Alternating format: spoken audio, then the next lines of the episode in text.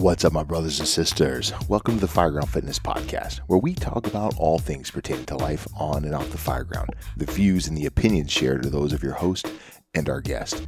Today, we sit down with Matt Shields. He's a fire captain in the city of Phoenix and also a former Army Ranger. He is an all around good guy slash badass, and we have a great conversation talking about all things leading up to his career in the fire service and things that he's learned while he's here. It's a fantastic conversation. I hope you enjoy. Matt, welcome to the Fireground Fitness Podcast. Thank you for having me. I wanted to talk to you. Um, I want to talk to you a little bit about some of your experiences as a fire captain and the things that you've learned, and, and I want to talk to you about um, your experience in the Army and uh, you know how that you know how inadequate you feel that you're not a Marine, and uh, That's cute. That's cute. and uh, you know those kind of things, and um, you know, and the journey. I want to talk to you about the journey that you took to get to this place to become a captain. You know, in the uh, you know large fire department in the southwestern United States that rhymes with Phoenix, right? Yeah. You know, that's a there's a journey in there, and in that journey, uh, we learn so much. And and I want to hear kind of your perspective and take on how you got here, how you got to where you are, and you know, um, take me back. How did how did you get here? How, where'd you where'd you grow up? Um, so I was born and raised in Cave Creek, uh, Arizona. Local boy. Yeah. Yep. Grandfathered in before it was fancy North Scottsdale. uh, I was born at PV Hospital. Um, my uh, uncle was on the fire department, and so I had been riding along. Who was your uncle? Barry Richards, Oh, okay. I retired about ten years ago. Okay. uh, BLS engineer. Um, so when I was about twelve or Back, fourteen, Let's just be honest. So backbone of the fire department, right there. BLS engineers. oh yeah, oh yeah, and hazmat. Indeed. there it is. Goodness gracious. Uh, but so I got to start coming to the fire station like twelve or fourteen, and very quickly realized that that seemed like about the best job I was ever going to be able to score in my life. So kind of in the back of my head, I, I knew that was where I wanted to end up. So at that age, what was it about the fire service that attracted you, though? You see, it's the best job you could ever have, but like, what?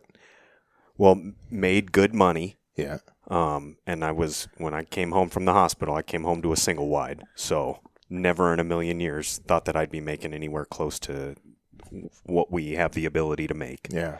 Um, and then just they had such a good time, the fellowship, the it, you know being able to help people while you're having fun, taking care of the team, doing you know like it just there wasn't any part of it that didn't seem appealing to me. Nice. Um, so then throughout high school, I uh, was really good at making uh, bad decisions and uh, got myself to the position where, as I was getting ready to graduate high school, I knew there was no chance that I was going to be going to like college, like university stuff Mm, yeah.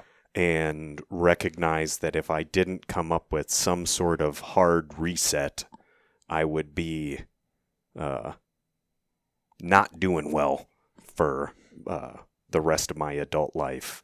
So um, I actually tried to join the Marines first. And when I went to the recruiter, I told him that I had uh, asthma. I had asthma pretty bad as a kid. And they immediately told me that uh, I was not eligible and couldn't join. And that was one of the best things that ever happened. Was- Uh, well, you know, the, yeah, it's because the Marine Corps standards are so high. Well, obvious, obviously. um, but so uh, I worked at the Satisfied Frog up in Cave Creek, um, and one of the food runners there was a old ranger from Vietnam. Hmm. And he was the one that talked me into like if you were going to join the military and you want to go try and pick fights, like that's a pretty good unit to get into if you want to go try and pick fights. Yeah. And so I was What about what year was this? I graduated in 03, so this was 2002 ish. Um, you know, I talked to him quite a bit. Well, I worked there from when I was 16 until I uh, I left for the army when I was 19, like less than a year after graduating high school. Yeah. Um, and so when I went to the Army recruiter and MEPS, I told them that I had never been sick a day in my life and that I had never broken any bones and that everything was perfect. And they looked at me very skeptical, but obviously they didn't do any sort of good background checks Right. because it worked out. Nice. They just let you swipe around through, so the asthma thing just went away. And how? Well, how did your asthma? Did you have asthma? Or oh yeah, no, at- I had it. I had it like uh, I think I I was lucky in that the majority of it went away through puberty. right. But So I'll still out of it. Yeah, I'll still get it every like uh, I still have an inhaler at home and Mm-hmm. like if there's a bad weather change or if I get sick, like it can go respiratory. I I imagine a little more often than others, but I can it's fine. Nice, good. Because I think about your track and uh, a lot of cardio uh, involved there, Mm-hmm. a lot of heavy breathing involved, a lot of work. So but I like I was always um, we I grew up on land. My dad always uh, had a construction company, and then we always had horses. My next door neighbor owned a plant nursery and a landscaping company. So I grew up always outside, always having to work, and so I think that I kind of worked it out a little bit too. yeah, yeah. So when you went into the army, did you have a? Were you intent on being a ranger? Was that the plan? Yes. So I was initially promised the recruiters for the military are the biggest used car salesmen on the Oh, planet. yeah, yeah. They showed me a video of dudes riding jet skis. I still ain't never seen a army jet ski that you Were could they use like on the base. jet skis that were like OD green, or these are? This no, like, they're like, oh no, on your bases there's recreational spots, and you can go Oh, and use these and take them out, and uh, yeah, yeah, whatever. so I had, uh, so I did get in my contract that if I met all the prerequisites, I would have a spot in selection, which at the time was RIP, the Ranger Indoctrination Process. Now it's RASP, Ranger Assessment and Selection Process, I think. So had that, but went on the day that I was supposed to like sign. I'm in the main office, and th- thank God my dad was there with me, and my dad doesn't put up with much BS. Um, they had told me that last day, like, oh, we can't actually get you a ranger contract, but if, as long as you're the top of basic infantry and airborne school, they'll offer you a spot. And me being nervous and thinking I'm already basically in the army at that point, it's like, oh yes, sir, you know, I'll take what I could get. Blah, blah. And my dad's like, no, no, no, bullshit. We're walking right now. If you don't put in his contract that he's got a slot a slot in selection, I was like, you can't talk to him like that. I, it's like I'm not in the You know, army. okay, stop for a second. Isn't that so interesting how when we're young, we're so, I mean, and I appreciate sometimes that, you know, authority has uh, sway over us in a lot of ways. However, learning to advocate for ourselves comes with maturity and time in, right? And man, I wish I had learned that at a younger age how to self advocate because there's so many times when people are looking out for their interest and not necessarily yours, as is the case right here. This recruiter had a had a billet he had to fill in one spot, and he was like, "Well, I bet I can get him over here." Ah, that's frustrating to me. I think it's because before we learn better, we take everything at face value of why would anybody tell us anything other than Right, exactly what it is and how it's supposed to be Right, and especially the, the recruiter. He's he's my advocate, right? Yeah. yeah. He, why would he? Why would he lie to me? yeah, how dare you do something like that? Right. So what happened when your dad pushed back? Magically, they said, "Okay, well, give me some time." Magically, they came back with in like 20 minutes. And we're like, "Okay, we figured it out, and we've got him locked in. He's got it as long as he makes all his prerequisites. He's got a spot in selection." So signed up. It ended up delaying my leaving from like mm. when I signed. It was like seven months before I went to basic. which is another pressure point, right? Because a lot of times when guys are going in and signing up, they're like, I got to go. I'm ready to leave right now because you're young and you think the world is, you know, not going to wait for you. right? Or that time is, you know, like so critical. You know, seven months is an eternity.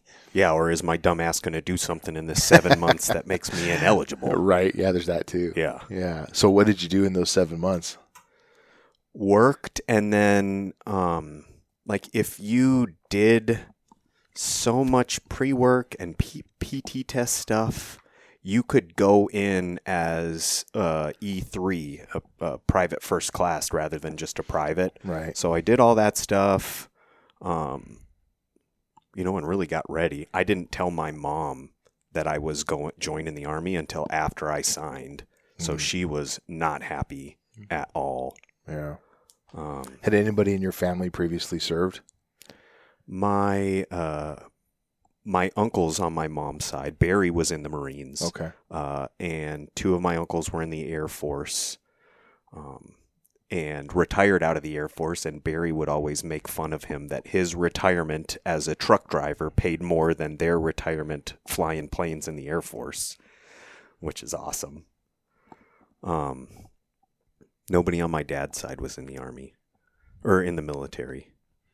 Um, Yeah. So was that that contribute to your mom's resistance? You think? I would say it was well, I was her only child, and um, just her knowing me and that I don't really have a great uh, identifying myself being in harm's way. so she was just worried about yeah, me. and hey, and let's be honest, man. You're always you're always your mama's baby, no matter how old you are. Oh, yeah. And so it's it's hard for moms to see their you know kids go off to war and or even just join the military during peacetime. Either way, right? But you're going in during the middle of the or as the GWOT's unfolding. Mm-hmm. So um, so you go into boot camp, right? You head you head off to boot camp. What's that like for you? I was. I don't know anything about Army boot camp. Apparently, it's a cakewalk, from what I understand. Well, I'm not going to deny that too hard. It was not. Uh, it was fun and exciting. Good. And like I had never. Like I moved out of my house as soon as I graduated high school and like got an apartment and was pretty independent, but still had never been more than 10 miles away from family. Mm. And so the getting shipped off to the other side of the country and needing to be totally self-sufficient I think is great for a 19-year-old I'm trying to become a man. Yeah, I agree. Where did you end up going? You said Ben- cross Benning, country. Oh, okay. Fort Benning. That's in Georgia, right? Yes, sir. Okay. Um, I was I was hoping it was going to be a little harder than it was. Um, it wasn't as bad as you and who knows what it is now today. But it wasn't quite as crazy as like, oh, you get timeouts or anything like that. You still got yell, you know, like you got screamed at and stuff like that. But I was wanting some like full metal jacket, some crazy shit, and Yeah. that never happened. That's the one thing I will say that I've learned over the years is that Marine Corps boot camp, that pipeline specifically is incredibly intense. All the other schools after that are pretty mild, you know, by comparison to boot camp. And I think about like so when you go into a selection pipeline, very different story, right? Which is funny to me because the boot camp doesn't necessarily prepare you, but you come out of Marine Corps boot camp, you are ready to rock and roll um, because of the intensity of it. I'm sure everyone gets a little something different out of it, but um, I had a great time actually. When I think you know, I think back to it, I had a lot of fun in it. But it's uh, so you're expecting it to be a little more intense. Yeah, I was thinking I'd get yelled at a little bit more. Um, I mean, they did all of that stuff, but I, you know, like in your head, you've got it built up like this is going to be the hardest thing in the world, and then my dad yells at me more than this. um, so that was because I was infantry. The basic training was ran straight into infantry school, so the whole thing ended up. It was like it's 14 weeks, I think, or was 14 weeks. Uh, graduated that. When you graduate that, because it was infantry, that's when you get your blue infantry sash, whatever the thing is. Uh, and then the next step was going to airborne school, static line, which was also in Benning. Just kind of cross campus, basically. Yeah. Um, and that was pretty easy. Airborne school was not uh, physically difficult, but like I don't like heights very much. So that was interesting. Yeah, I was Um, gonna say because planes fly at heights. Yeah. What do they? What's the uh, when you guys do a static line drop? What are you jumping from? Because they're not super high. No, it's not super high. I don't know how high it can get, but like when we would do so uh Ranger Regiment's specialty is airfield seizures. And so every time that we would come back from being overseas, like every six month break that we'd be in country in country here, mm-hmm. we'd do a practice airfield seizure somewhere around the country. And when you do those, you're jumping between like six and eight hundred feet Oh wow! blacked out in the middle of the night. Right. And so it is not long at all Yeah. from when the chute opens to when you slam into the ground. What? What? Approximately how long? Minute? No way, because you no, Not um, even. No, like you jump out of the plane, and I would jump out of the plane and go, oh shit, oh shit, oh shit, oh shit, and then your chute would open all the way up, and then you're trying to orient yourself, um, and you've got all your shit is in front, your rucksack and your weapon systems all in front of you, so Uh-huh. you don't want to hit the ground with that attached to you. Um, right. So you've got a pull cord that you pull that makes that stuff drop down to be, I don't know, 15 feet below you. Okay. But if you pull that cord too early, it turns into a pendulum Ooh. and you'll just start rocking back and forth. So you want to try and time it so you pull that right as you're crossing about the tree line. So Okay. you're only a couple of seconds before you hit, you pull that. okay. Well, what often happens because all of this is happening so quickly and they they'll shut down all the lights on the airfield so you can't orient very well. You'll end up thinking you're about at that right spot and you'll pull it and as soon as you pull it, you'll hear that hit the ground and then you'll go, "Oh shit," you know, and then you'll slam into the ground right afterwards. Ow. So that happens very Yeah. there ain't much time that you're in the air. Yeah. So I've heard people talk about the a PLF, right? Parachute landing fall. Mm-hmm. How? which can you describe? Okay, first of all, describe what that is to folks who don't know who are unoriented to a PLF. What is that? I, I guess it's the best way to fall without injuring yourself. Okay, which doesn't make sense to me because I hear so many stories about guys getting injured jumping, knees, ankles, backs. So, as best as I understand it, with the chute opening, or with the chute open, you're falling at like 18 ish something feet a second still. Oof, so pretty fast. Pretty fast because you don't want to be floating down getting shot at either. Fair enough. But like the average human can break their ankle at like 21 feet a second falling. So there's not a huge threshold there. So every single jump, if you've got 300 people that are jumping, 10 people are hurting something, a couple are breaking something. Every single jump. If the wind was bad or whatever, like 30 people might get messed up. Right. There's a, there's definitely some accepted injury with any jump. Hmm. Um, Yeah. So a PLF, when you are coming down, I mean, you got it. I mean, I would think. Okay, this is the hard part, right? You got to anticipate the ground coming, right? And then you try to go like when you hit the ground, you're trying to go like knees, hip, you try back, and or whatever. Like you try- try and go sideways if you can, and your feet have to be together, and it's really just like a coordinated way of collapsing onto the ground. So you just try and distribute it as you go from your heels to your calf to your thighs to then kind of your butt, and you kind of just roll. Okay. And it don't ever like the way that it goes when you're standing three feet up on a platform and like you're practicing compared to what actually happens Right. is never very close but if your feet aren't together Yeah. you've got a way higher chance of breaking something Right. like your feet being together is the first most important thing Yeah. And I imagine, you know, so that's what I'm saying. Like, I, as I'm thinking about this, I'm imagining in blackout conditions, anticipating that impact, and then, and then being able to execute the PLF has got to be really difficult to do. yeah Because your directions are you moving with the wind, etc.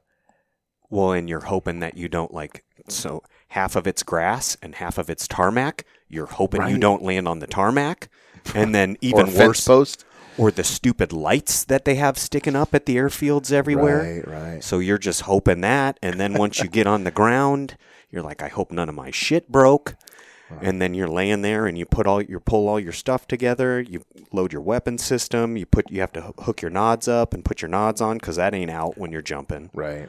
um, and then you've got to like the for the airfield seizures the combat controllers with the air force jump out too and like they throw mini bikes out and shit and so they're very quickly ripping up and down the airfield because they want to get the planes down quick Mm. so we got to get all of our parachute stuff, get it all covered up, get it at least however many feet off the runway because once we're on the ground, planes are coming down super quick behind us. So you don't want to get run over or one of your parachutes suck into the motor. Right. Uh, and so really like you you get on the ground and you're like, "Okay, I'm not injured. I got to keep doing this now." How many guys are jumping in a in a evolution like this? Well, a platoon is about 30 people. And then with all of our support people with us, it's probably in about 40 ish. And I would imagine that you're not going to try and do an airfield without at least, I'm saying at least two or three companies, which would be probably six, six or nine platoons. So there's a whole bunch of people in the air at one time Right. coming down and then you know you like you'll have your you'll pull up your map of what your first objective was and then you just kind of go and meet at the rally point for that and start Right. Yeah, because I imagine your stick is going to land in different places, so you got to get your group together and try to get coordinate. Right. and that's So you- just the start of the night Right. Yeah, that's just the beginning of the evolution. yeah So yeah, get them on the ground, and then you go from there. So, so uh, there's I know that. So you went to Rangers, or sorry, you went to uh, jump school. So what's the pipeline after that?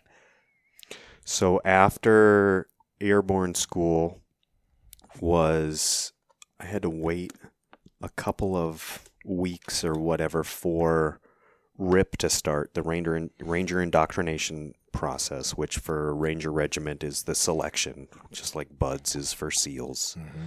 Um, I think it was six weeks. I can't remember if it was four weeks or six weeks, but it was miserable. That was the f- physically the hardest thing I've ever done in my life. Easy.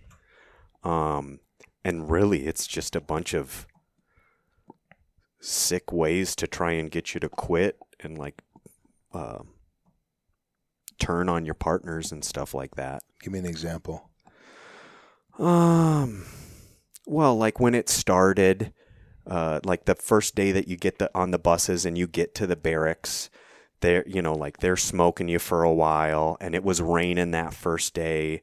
Uh, and then they left us, you know, like they're saying they're in processing us and leave your shit here and go and stand in, at attention here in front of the building. And they're talking to you, and then they're like, okay, well, we'll be back in like, we'll be back in a couple of minutes. We got to figure something out. You guys don't move.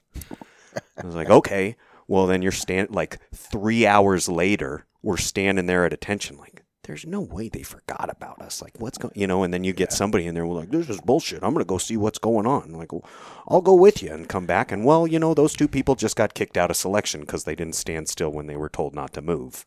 And so, you know, like something like that happens a couple hours into the first day, and you're like, oh my god, none of us are gonna survive this. Right.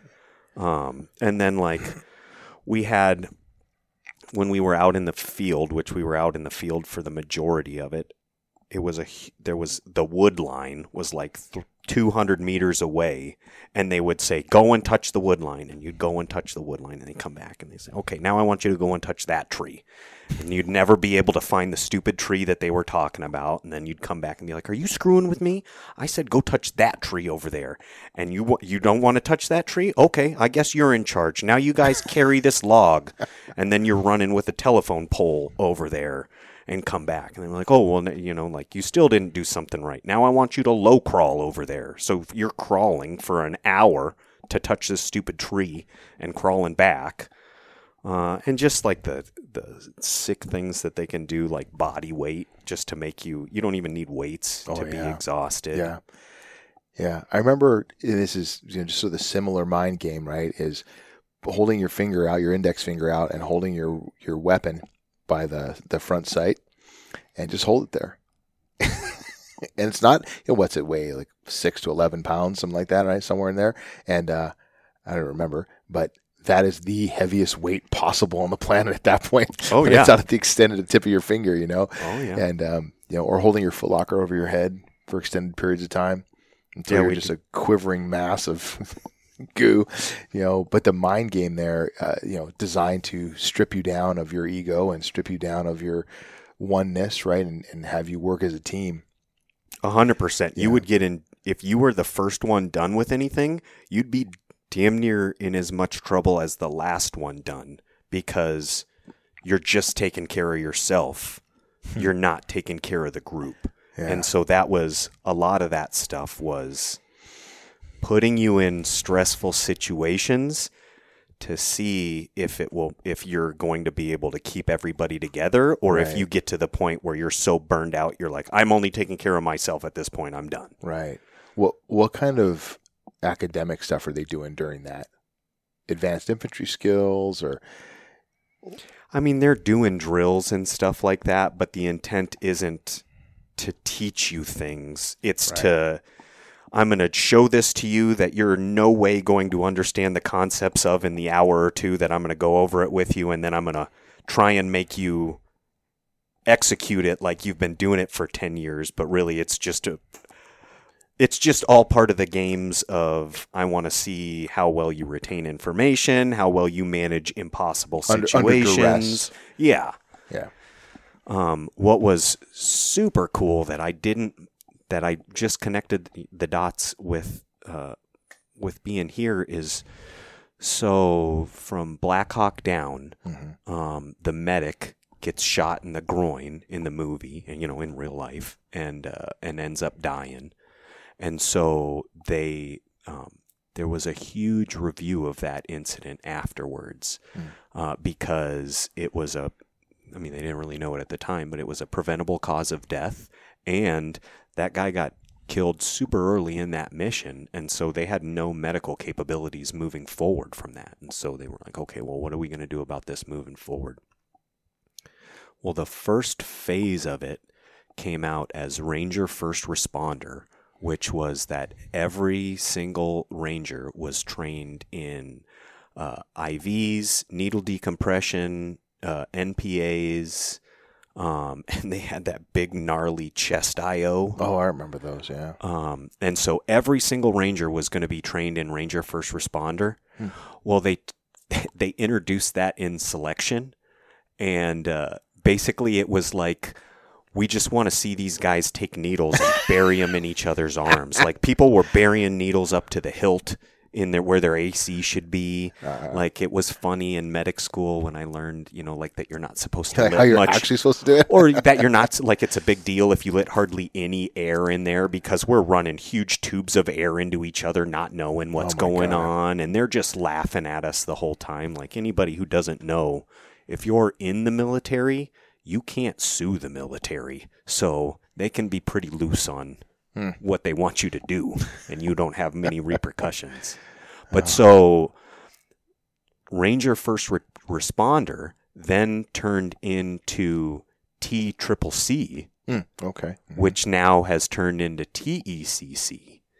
And so I just in in going through that class and learning about it and learning that I was one of the first groups taught the first part of that and now I'm one of our TECC instructors and I think that stuff's awesome. I just think that's a cool full circle. Yeah, that's a neat c- connection point. To, well, it really does show you what one of the things that's really interesting to me is about the the things that we've learned uh, from combat uh, in trauma medicine that can be applied in the real world. You know, back here in the in the uh, in garrison, if you will, right in the real Mhm. world. Um, it's really interesting how far advanced that, that field medicine is, and then we bring that back and you apply it to uh, trauma on the streets here. So it's cool to see that. Yeah, you learn new stuff with war. There's a whole lot of cost Mhm. for it, but Mhm. it definitely does push the needle of stuff like that. hmm Yeah. So so you so the pipeline designed to make you quit, right? And you made it through. So there was so what was it that you had in your mind when they're playing these games and they're just torturing you essentially, right? Trying to f- force you to quit. Um, what was it that kept you moving? Uh, so because I was not the uh, the greatest citizen before I joined the army. I did not have many people. For most of the people I knew were, for one, surprised that I even joined the army, and uh, nobody thought that I stood any chance at all of becoming a ranger. Like I tried. Hmm. I'm I'm no good at sports. I was uh, I was always on the bench playing football. Uh, I played two years, and then I was riding dirt bikes, doing dumb stuff. Uh, and so nobody thought I stood a chance at all of making it, other than really my my, my mom and mainly my dad. And, uh, And that's mostly just because they, they, have love to. you. They have to. What else are they going to say? Uh, and I am uh, well, one of my primary motivators is uh, people telling me what I can't do. Hmm. So the whole time, I was just in my head, you know, like you, saying not great things about. Well, I'm prove these everybody wrong, and I'll do whatever I want to do, and I ain't gonna quit. If my body breaks, my body breaks, but I ain't quitting. That's interesting. I think it's fascinating because I've talked to a lot of different dudes who've been through all kinds of different selection processes and, you know, Army, Navy, Marine Corps, et cetera. And even Air Force, they have their, you know, specialties that will give them a little nod. Um, but all those guys, the thing they have in common is this willingness to endure. But what's uncommon is the reason why, right? This idea of no quit for it's different for a whole different cast of people, right? For some people, it's, you know, this is my, uh, you know, I promised my mother and my father that I would not quit on this. You know, I had a girlfriend who told me I couldn't do it, or you know, whatever the mechanism might be. But there's all these different reasons that um, that people have a no quit in them. But the but ultimately it boils down to they've made a decision for whatever reason that they would not quit. Um, and if quitting is ever an option, they're they're done. Yeah, you can't even as soon as you even crack the door and begin to entertain that it is even a choice, you're starting down the path of figuring out ways to validate to yourself Yeah. how to get there. And so it's got to be it's not a choice. Like if my body fails, my body fails, but I'm here to the end and I would always tell myself like there are so many people that have come before me. I refuse to believe that I'm not at least as good as the worst of them that made it through. Right. That's an important lesson to learn. I found myself telling someone recently, you know, you've survived 100% of the worst days ever that you've experienced. So what makes you think you can't survive the next worst day? You're going to be fine. And I think it's a mindset that you have to develop. Um, and you have to, some people get there naturally. The, you know, they're born with the, uh, you know, uh, Zulu Foxtrot and uh, nobody can tell them anything. And then they will never quit. And other people have to arrive there after some processing time and recognizing that, oh, I can do these things. You know, it's, it's interesting uh, to see that happen for folks. So, so what happens after you go through Indoc? So the I got to tell you the last one of the funniest parts or best parts of it was like our culmination drill, like the last week of selection. We were out in the field nonstop, and like they wouldn't feed you much. But then, mm. like every two or three days for breakfast, they'd order like if there were 60 of us there, they'd order food for 140 people. And it would show up and they'd say, You guys got 20 minutes to eat every last bite of food here, or we are Oh. not ordering you hot food ever again. So dudes are cramming this food down. Like some of them are going and making themselves throw up just to be able to eat more food. We get it all down, and then they're like, "All right, awesome. Now we're gonna go for a run." I knew that was coming.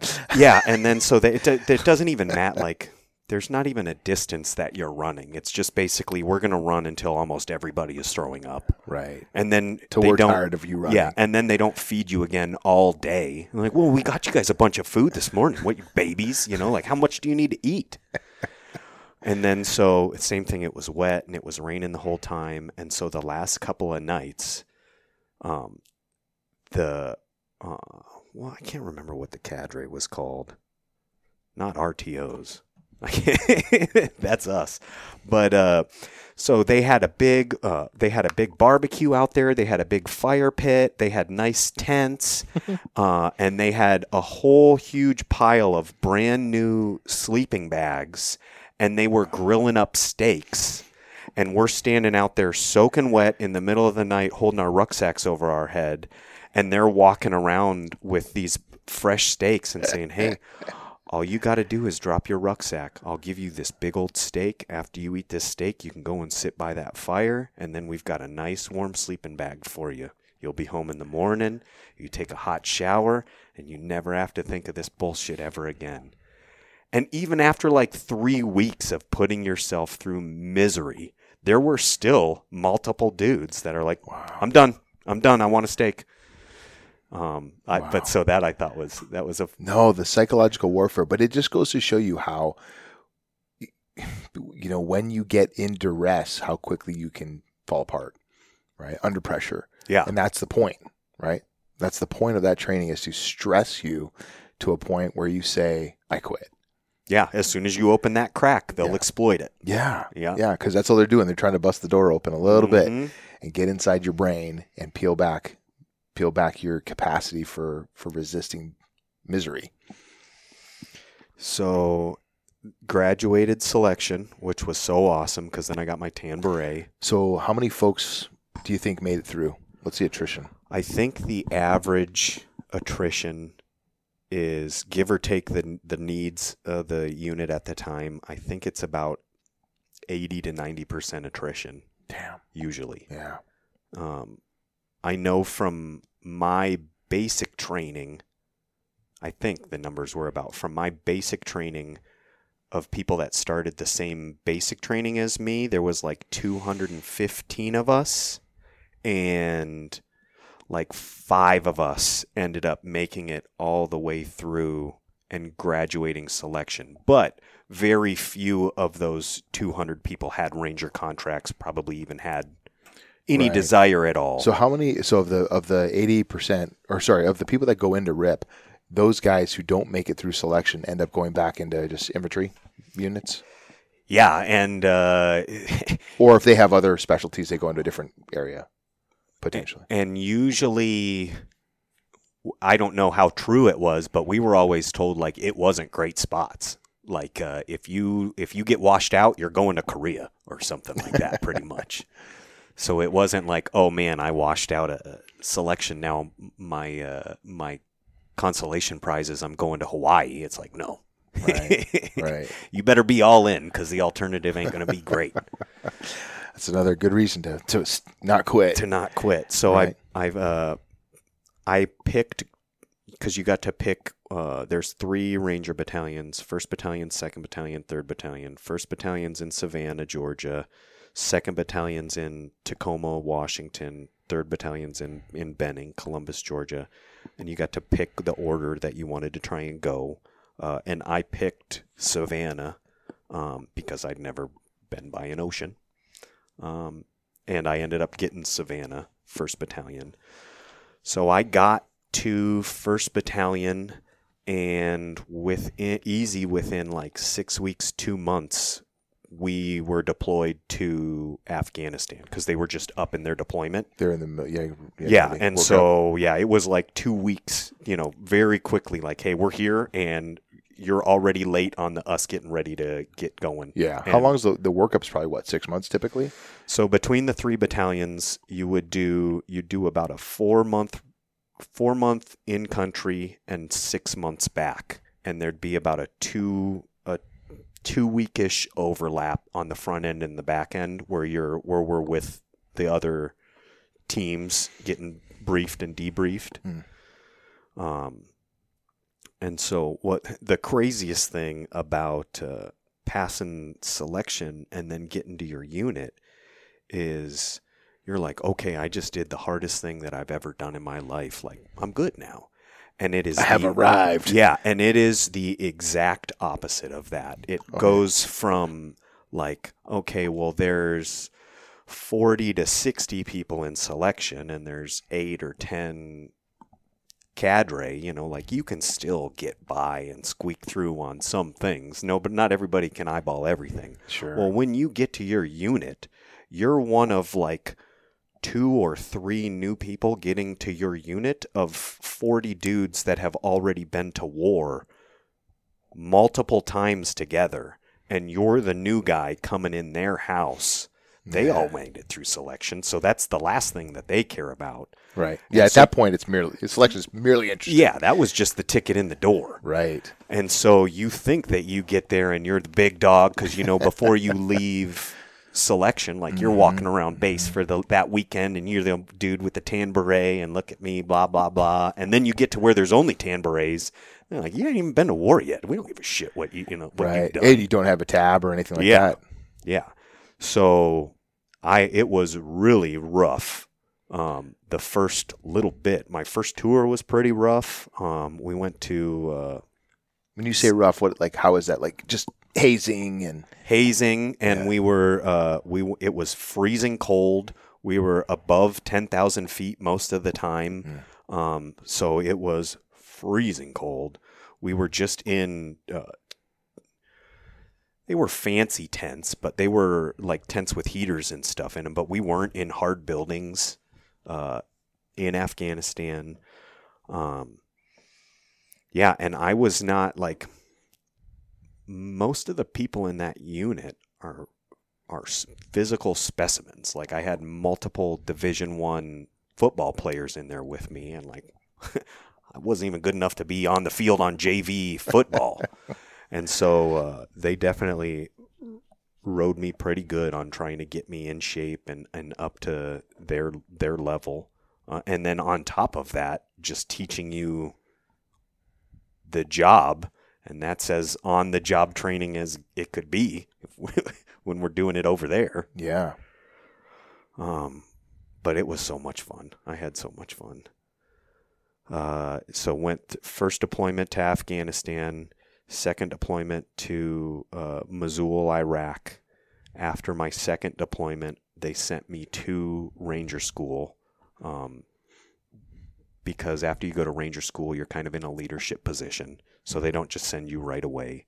Um, so f- after my second deployment, went to Ranger School, came back uh, as a team leader, had two more deployments, one more to Iraq, and then my last one to Afghanistan. What stands out to you about those deployments? Well, like I said, I had a lot of fun. Um, what stands out? That's so broad. So much stuff stands out. How um like how a properly supported mission focused team is unstoppable. Can accomplish anything in the world. Uh, just that that that the world's just filled with regular people you know like there ain't there ain't a us versus them type of thing. Like there was there's normal women and children everywhere you know like the whole you should carpet bomb everything's only something that a dumbass would say you know because there's regular ass people the my first tour in afghanistan we were on some long mission and i was a top gunner and like I had like so many pairs of gloves on, I could barely fit my hands in the butterfly trigger of the 50 cal. Yeah. And I'm up there freezing to death and we roll through a village and there's like little kids running around barefoot in the snow like having a great time and you're just like I don't even I'm frozen to death up here and these kids are playing around in skirts and shit. um every part of it, man. I wouldn't be I wouldn't be anything that I am today if it wasn't for every part of that from the structured part through selection, through the mentors I was able to have, uh, you know, the good stuff, the bad stuff, making friends, just learning the ways to do everything that way. I loved it. It was like living a, a video game for, you know, especially the being overseas. When you're, uh, it, my experience, all I can speak for, but if you work for JSOC, as soon as your wheels up heading overseas, you basically get whatever you need to accomplish your mission. Mm. Like the it's a it's pretty much a blank check. If if you if if you've got a job and you're good at your job, they make sure to put you in the position to accomplish your job, and there ain't anything beyond that. And that's the that's the stuff that can get real powerful. You know, like just to see when something is supported like that, how much regular people can do. Because Yeah. there ain't nobody but that was, you know, like you think growing up watching all these movies and stuff like that, that there's these higher echelons of people that never make mistakes Mm. and always know the right thing to do and they're in charge and they're professionals. And it's like, nope. Everywhere that you think has got crazy good people doing things, they're just people like you and me. Right. You know, like there ain't no secret group of people that are Right. totally dialed in all the time. and, and even in those those high echelon groups, you have morons, yeah. right, who are going to make mistakes and somehow made it through the pipeline, and, and you're like, what the hell is this guy doing here? Um, in every group, right, you have lazy folks, you have people who are high performers, you have all different types. Yeah. even There's in those the, even in those tier one groups it's uh that's interesting and mistakes are made right i've i- you know in every experience i've had you know there's never no operation ever goes flawlessly. And um, there's always a mistake made. There's always something to learn. There's always something to take away from it. You know the outcome might be favorable right? You know there's not a single fire still burning in the you know in the greater phoenix area right? We've put them all out but but the way we got there was not always flawless and there's a lot of work that goes into that. And um, a lot of mistakes are made and we overcome that with resources and overcome that with you know skill and and, and recovery. Um, but these operations are not flawless no, and I think if you're not making any mistakes, you're not pushing the boundaries far enough. It's okay and you should make mistakes when you're learning how to do things and trying to figure out how to do things the best way yeah or challenging plans. The issue comes in when you make the same mistake multiple times. It's okay to make a mistake, but you've got to learn from that mistake. yeah. Yeah absolutely. Yeah. yeah that's the the true wisdom right is uh i mean if you can learn from other people's mistakes that's fantastic. Um, but learning from your own mistakes and, and being thoughtful and introspective enough to go uh, to recognize an error that you made have the humility to own it and then figure out how you're going to do it better next time and not make the same mistake right? That takes a, a tremendous amount of uh, thoughtful humility in my opinion And speaking of which, was probably one of the earliest and best lessons that I got from regiment was if there's even the idea that you screwed something up, you just say, I fucked up. That's on me. It won't happen again. And you move forward. There's no such thing as an excuse. And it don't even matter if it's not your fault. If it somehow was somebody that's underneath you or whatever, like that's it. Nobody wants to hear anything beyond that other than ownership and it won't happen again and we'll move on. right And I was really good at trying to talk my way out of situations prior to that or why a thing wasn't my fault or an excuse for this that or the other and that didn't it didn't work very long before I learned that lesson. Yeah, I that's something that uh, I had to work through too, and I, you know, it's uh, it, I have a funny experience that's flashing through my mind right now. Uh, I'll share with you. When I was in in boot camp, um, I was the guide. Right, I don't know if they have that position in Army boot camp, but I was like the kind of like the platoon commander, essentially of the recruits. so they get all basically I had to do head counts, and I was accountable for all the nonsense. So one day, the drill instructor takes all the platoon out, stands them on formation out in the hot San Diego sun, and keeps me on the quarter deck. And my back is to the platoon; they're outside the outside there, and I'm inside the quarter deck. And he's looking out at the platoon over my shoulder, and he's like, he starts smoking me, push up, sit up, side straddle hops until I'm a puddle of sweat. And he says, "Guide." Until you learn how to, I'll try to do his voice. Guide. He goes, until you learn how to uh, unfuck these guys, um, you're to get tortured every day. And so this went on for like 45 minutes. And I'm like, and in my mind, I'm like, how am I supposed to control this platoon when they're standing outside? Right. But it was, it's bigger than that. right? When you talk about the leadership principle, you have to take ownership first of all for what they're doing. Own that it's your responsibility, and then from there you can you can reconcile it. I can't handle the, the fact that Gomez is out there scratching his behind. How do you control that, right? You still it's still your responsibility to make sure your guys have discipline instilled in them, and that is a it's a hard lesson to learn um, because learning how to disseminate information and maintain account and extend accountability to other people is it's tough. It's a, it's a lesson, and it takes work to learn how to do it. Yeah, we would get uh, we would get told you you can't expect what you don't inspect, and so it's always a back and forth between empowerment and micromanaging because you empower your guys more and more and more and then something burns you that you were, you know, and then it's like, Something okay, check. I got yelled at because you screwed something up that I had trusted you to do. Now we're going back to I got to micromanage you a little bit more. Right. Well, your guys don't like that. And so it's kind it's constantly a where are we in the pendulum between empowerment and and micromanaging. No, and that's if a great. yeah, and whenever something went wrong, it was always, well, you can't expect what you didn't don't inspect. Why didn't you check that guy's shit? And it's like, in your head, you're like, well, he's a grown ass man, but outside, it's, I fucked up. It won't happen again. Right. Well, and it's it's a a relationship of trust, right? Yeah. So the guy who's saying, "Hey, man, why are you micromanaging me?" Well, because I don't trust you. Yeah, you made me. I have to earn, you know, you're, you're going to have to earn my trust. So that's a, if I show up to inspect and your shit is dialed in, guess what? You've earned some trust. And next time I probably won't spend as much time inspecting because you've earned, you've earned that.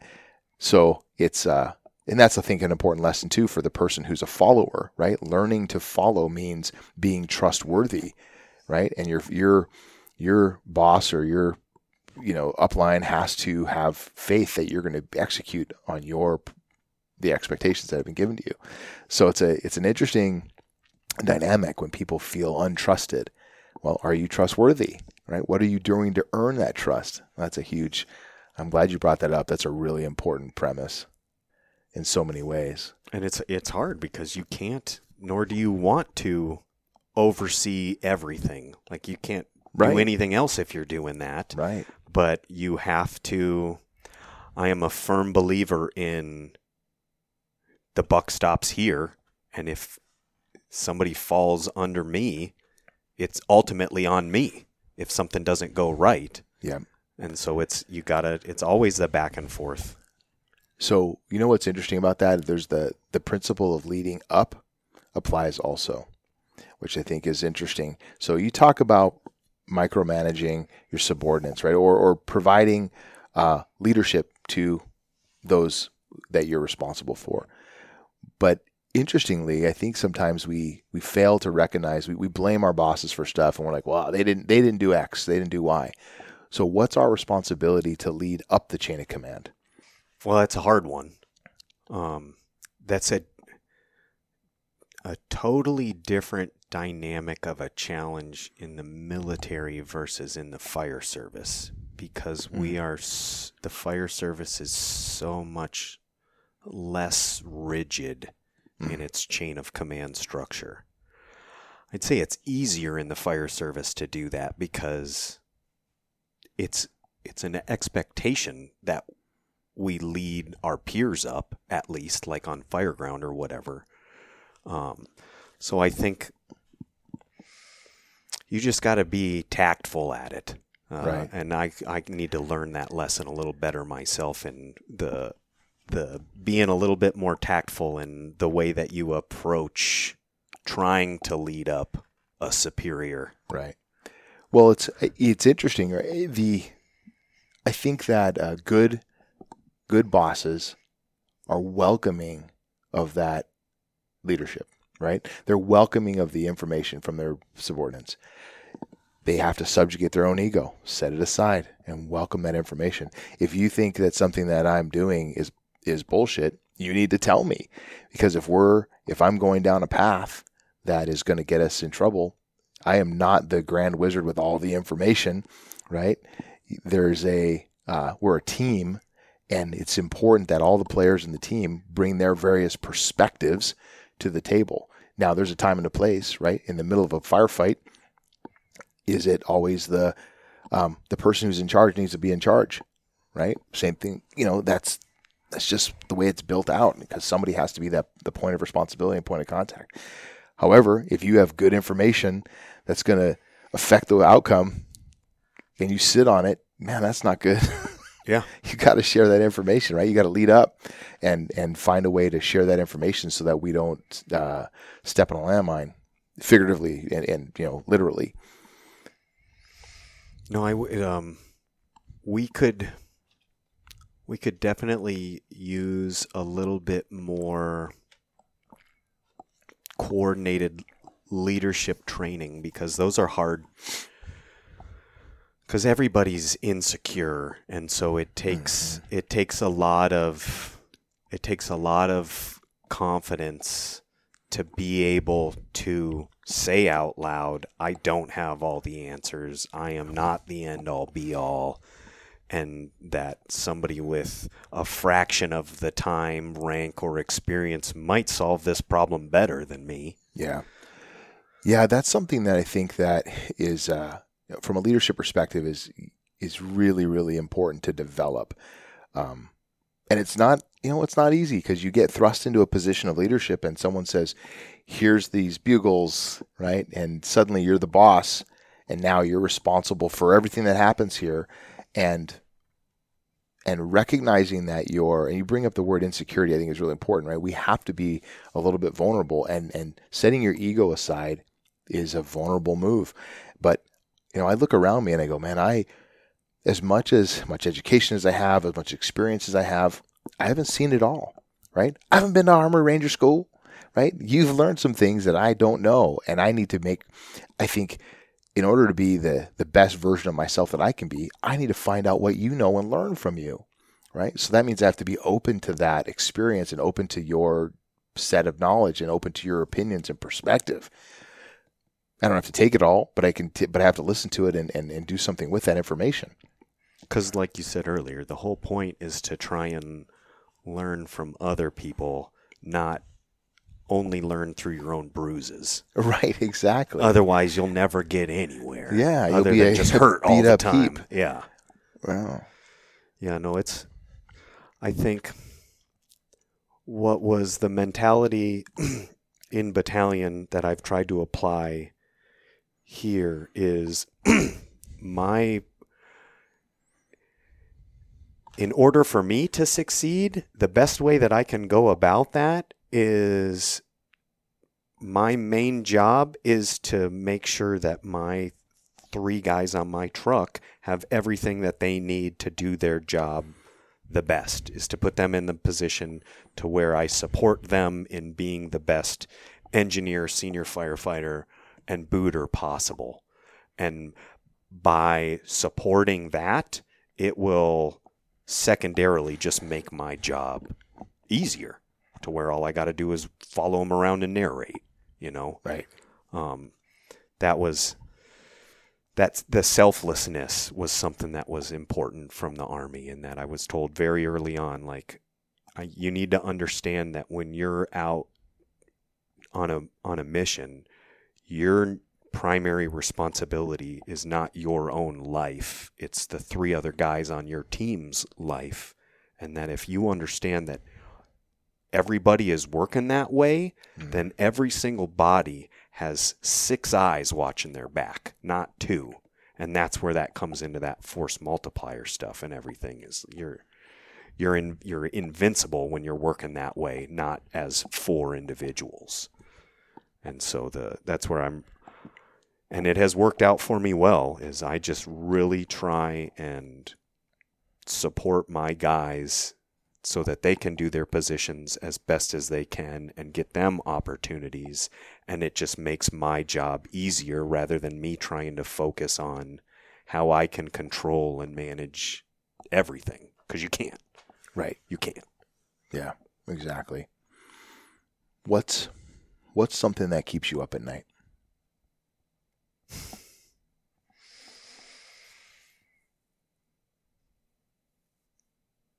I'm worried about active shooter stuff, I would say, Hmm. would be the biggest. I feel like it just seems like that stuff is unfortunately a consistent inevitability at this point. And I kind of always run on a fear of failure type of stuff Hmm. And just uh, I think that we could be a little bit more prepared, a little bit better with that. Um, that we just due to the volume of calls that we run on that we don't have people hurt more often just how do you how do you run half a million things and not just on accident have people get hurt more often Right. Yeah, a good friend of mine says that uh, we run around with a four-leaf clover crammed up our wazoo. it's insane how true that is Right. I mean, we we get away with a lot of stuff frequently, right? it's insane how true that is Yeah. So how do we? I mean, I think the obvious answer is training, but how do we overcome those variables?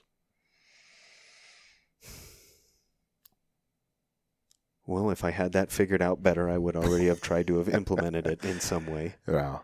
No, and so what I would say is I think that as a fire service, we're all moving in the same direction, right? We're all working toward um, being better prepared, trying to mitigate all the various hazards that exist out there, right? In this all hazards environment, and it's it's very difficult to be to train all these different things consistently and develop and kind of raise the bar across all these different skill sets. Um, but because it's not because it's hard doesn't mean we can't do it. It means we have to work toward it, right? And that's the uh, that's the interesting challenge.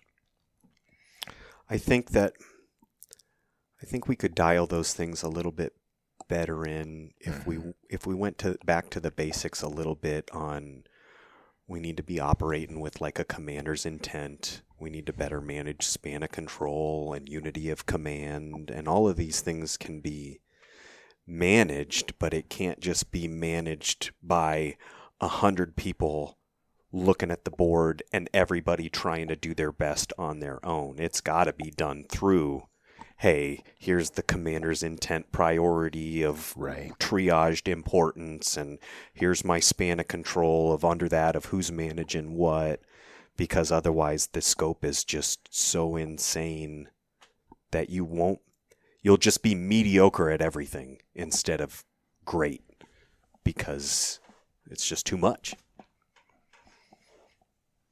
It's all doable. Yeah, yeah.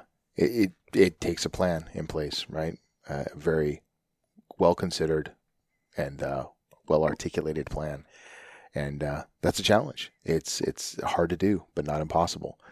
And um, you know, so we kind of we kind of avoided the whole, or we didn't avoid it. We we kind of didn't get to how you became a, a Phoenix firefighter. We we skipped right over that part. But so here you are on the job. You're a captain now, Mhm. and um, and what is it about? What are some non-negotiables for you as a company officer? You know, you've been, and I'm going to frame this in the sense that you've been through a pipeline of leadership training and skills for many, many years, and have had a lot of different experiences, a variety of experiences at, at all levels, from being a line troop, you know, in the army and line firefighter and, and on up to leadership roles. So when you think about what's most important to you, right? What what are your non-negotiables? I won't ask anybody to do something that I haven't or won't do myself. Um, we had in regiment, NCOs had a higher standard uh, across the board than you did when you first got in for PT tests, for everything. And the pro- the thought process behind it is if your boss is doing more than you, how can you ever question what you're supposed to be doing? You can't. They're at the front of the line running. They got to run faster. They got to run further. How are you going to bitch about the littler amount that you have to do? And so the leading by example and the never asking anybody to do anything that you're not willing to do yourself, I think will get you so far in in in life. Um, and then just recognizing that I am responsible for three other families' well being and how much how much more dumb shit I would be willing to put myself in danger of without ever even batting an eyelash to absolutely not am I comfortable with somebody else doing something if the outcome is me potentially having to talk to their wife or husband or kids or parents about some sort of bad outcome. Um, and then just like work hard. I'll give you the, I'll give you everything I got if you're trying.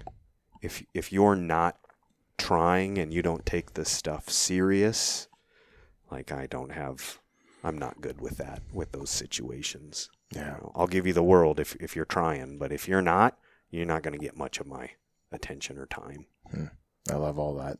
I love those things. The one that, that you mentioned that really stands out to me is that is recognizing that you have a stewardship over three human beings, a responsibility, and that responsibility is not just those uh, those individuals; it's all the individuals connected to them. You Yeah. know, if anything happens to them, you owe them an explanation uh, Yeah. for what's happening, what's taking place, and um, Because it's on you. yeah. Ultimately. Did you did you train them? Did you supervise them? Did you did, did were your skills intact? Like what things did you do or not do that allowed this thing to take place? And you know, even we talk about ownership, right? If that if that person, that firefighter made a mistake on the fire ground, well, did you train them? Did you hold them accountable for a skill set, right? What your responsibility goes deep. And sometimes folks get into that front right seat and they're like, sweet, I got to push buttons and talk on the radio. Um, but your responsibility, your stewardship is much, much more profound than that and um, extends to all those people that you talked about. Not to belabor it, but I think it's such an important point. Yeah. So, man, well, I, I think uh, I want to I'm going to peel us off right there. There's uh, I want to ask you a couple rapid fire questions. Just first thing that comes to your mind. What's something that you believe that other people think is crazy? That we can solve all these problems we got. Good. Yeah, it is crazy. what's what's one piece of advice that you've been given? Uh, what's one great piece of advice that you've been given? Don't be afraid to ask for help. Like it's only in your your your ego will so often be the thing that stops you from getting what you need because you're afraid to say that you've done something wrong or you need help or you don't know the answer or you're scared or whatever it is it's often our, your pride will be the biggest problem most of the time. And that if you can shed that it's it's hard. Everybody fails at it all the time. But as long as you recognize that that's one of your enemies i think that's important I love that. All right. So this podcast is titled the Fireground Fitness Podcast. So what does being fireground fit mean to you? I saw that. Uh, that's uh, I'm the last person to talk to about fitness. Um, since I have no room to speak about physical fitness stuff with that, I'd I'd ra- I'd rather wrap it into like the the mental health stuff of there is there is a significant cost to this job. And no one gets away from paying that price. Uh, and if you're not careful, you will end up a, a miserable, alone alcoholic um, down the road because we eat everybody's worst day all day long, and that goes somewhere uh, for everyone. No one's immune to that.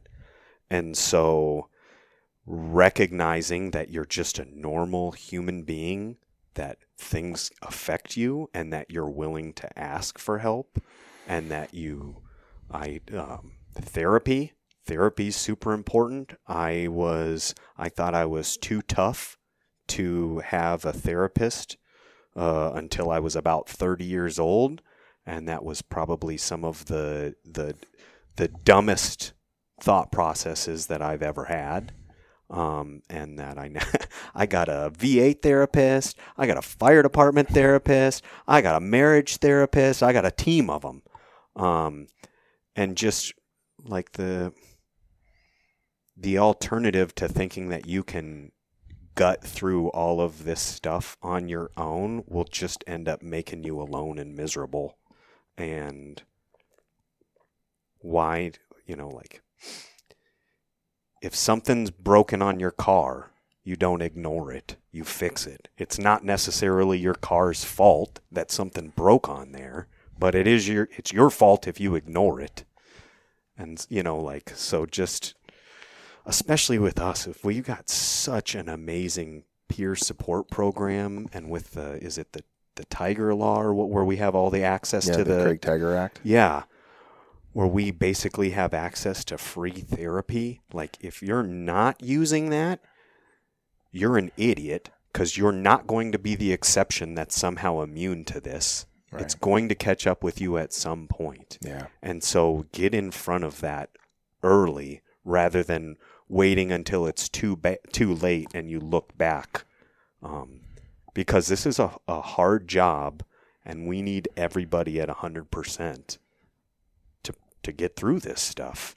And that's the, the mental part is something that I think as young, especially as young men who think that they're always the problem solvers, are always intimidated bringing problems and that wraps back into the pride thing. Yeah. That oh, that only exists in your head. It's not a real thing.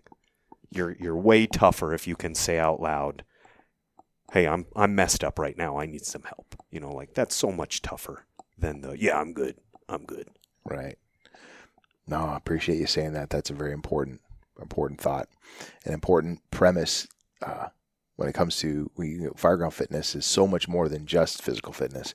It's it is multi pronged, and so I'm glad you brought that piece up because it's you got to take care of the brain. You know, your uh, your brain housing group uh, controls the entire system, and uh, if you're not taking care, if you're not flossing your mind, you're not flossing your brain, and uh, taking care of your mental health, you're it's a slow decay and it's a problem. So you got to root that out. So I appreciate you bringing that up. Yeah. And I appreciate you sitting down and, and, and sharing a little bit of your story with me and, and with the gang and or whoever's listening, whoever's out there, all y'all. Um, so Matt, thank you. No, this was awesome. Thank you. I appreciate it. Hey, folks, that's all we have for today. Thank you so much for tuning in. Matt, thank you for sharing your time and your talents with us. If you are enjoying this podcast, get on over to Apple Podcasts, rate and review the podcast. It will help draw other folks in and give them an opportunity to listen to the cool content that you're listening to. Also, think about what you've learned today, lessons picked up that Matt shared with us that you can take and apply in your own life in whatever way you choose. Now, the most important thing is that you go on out there and get some.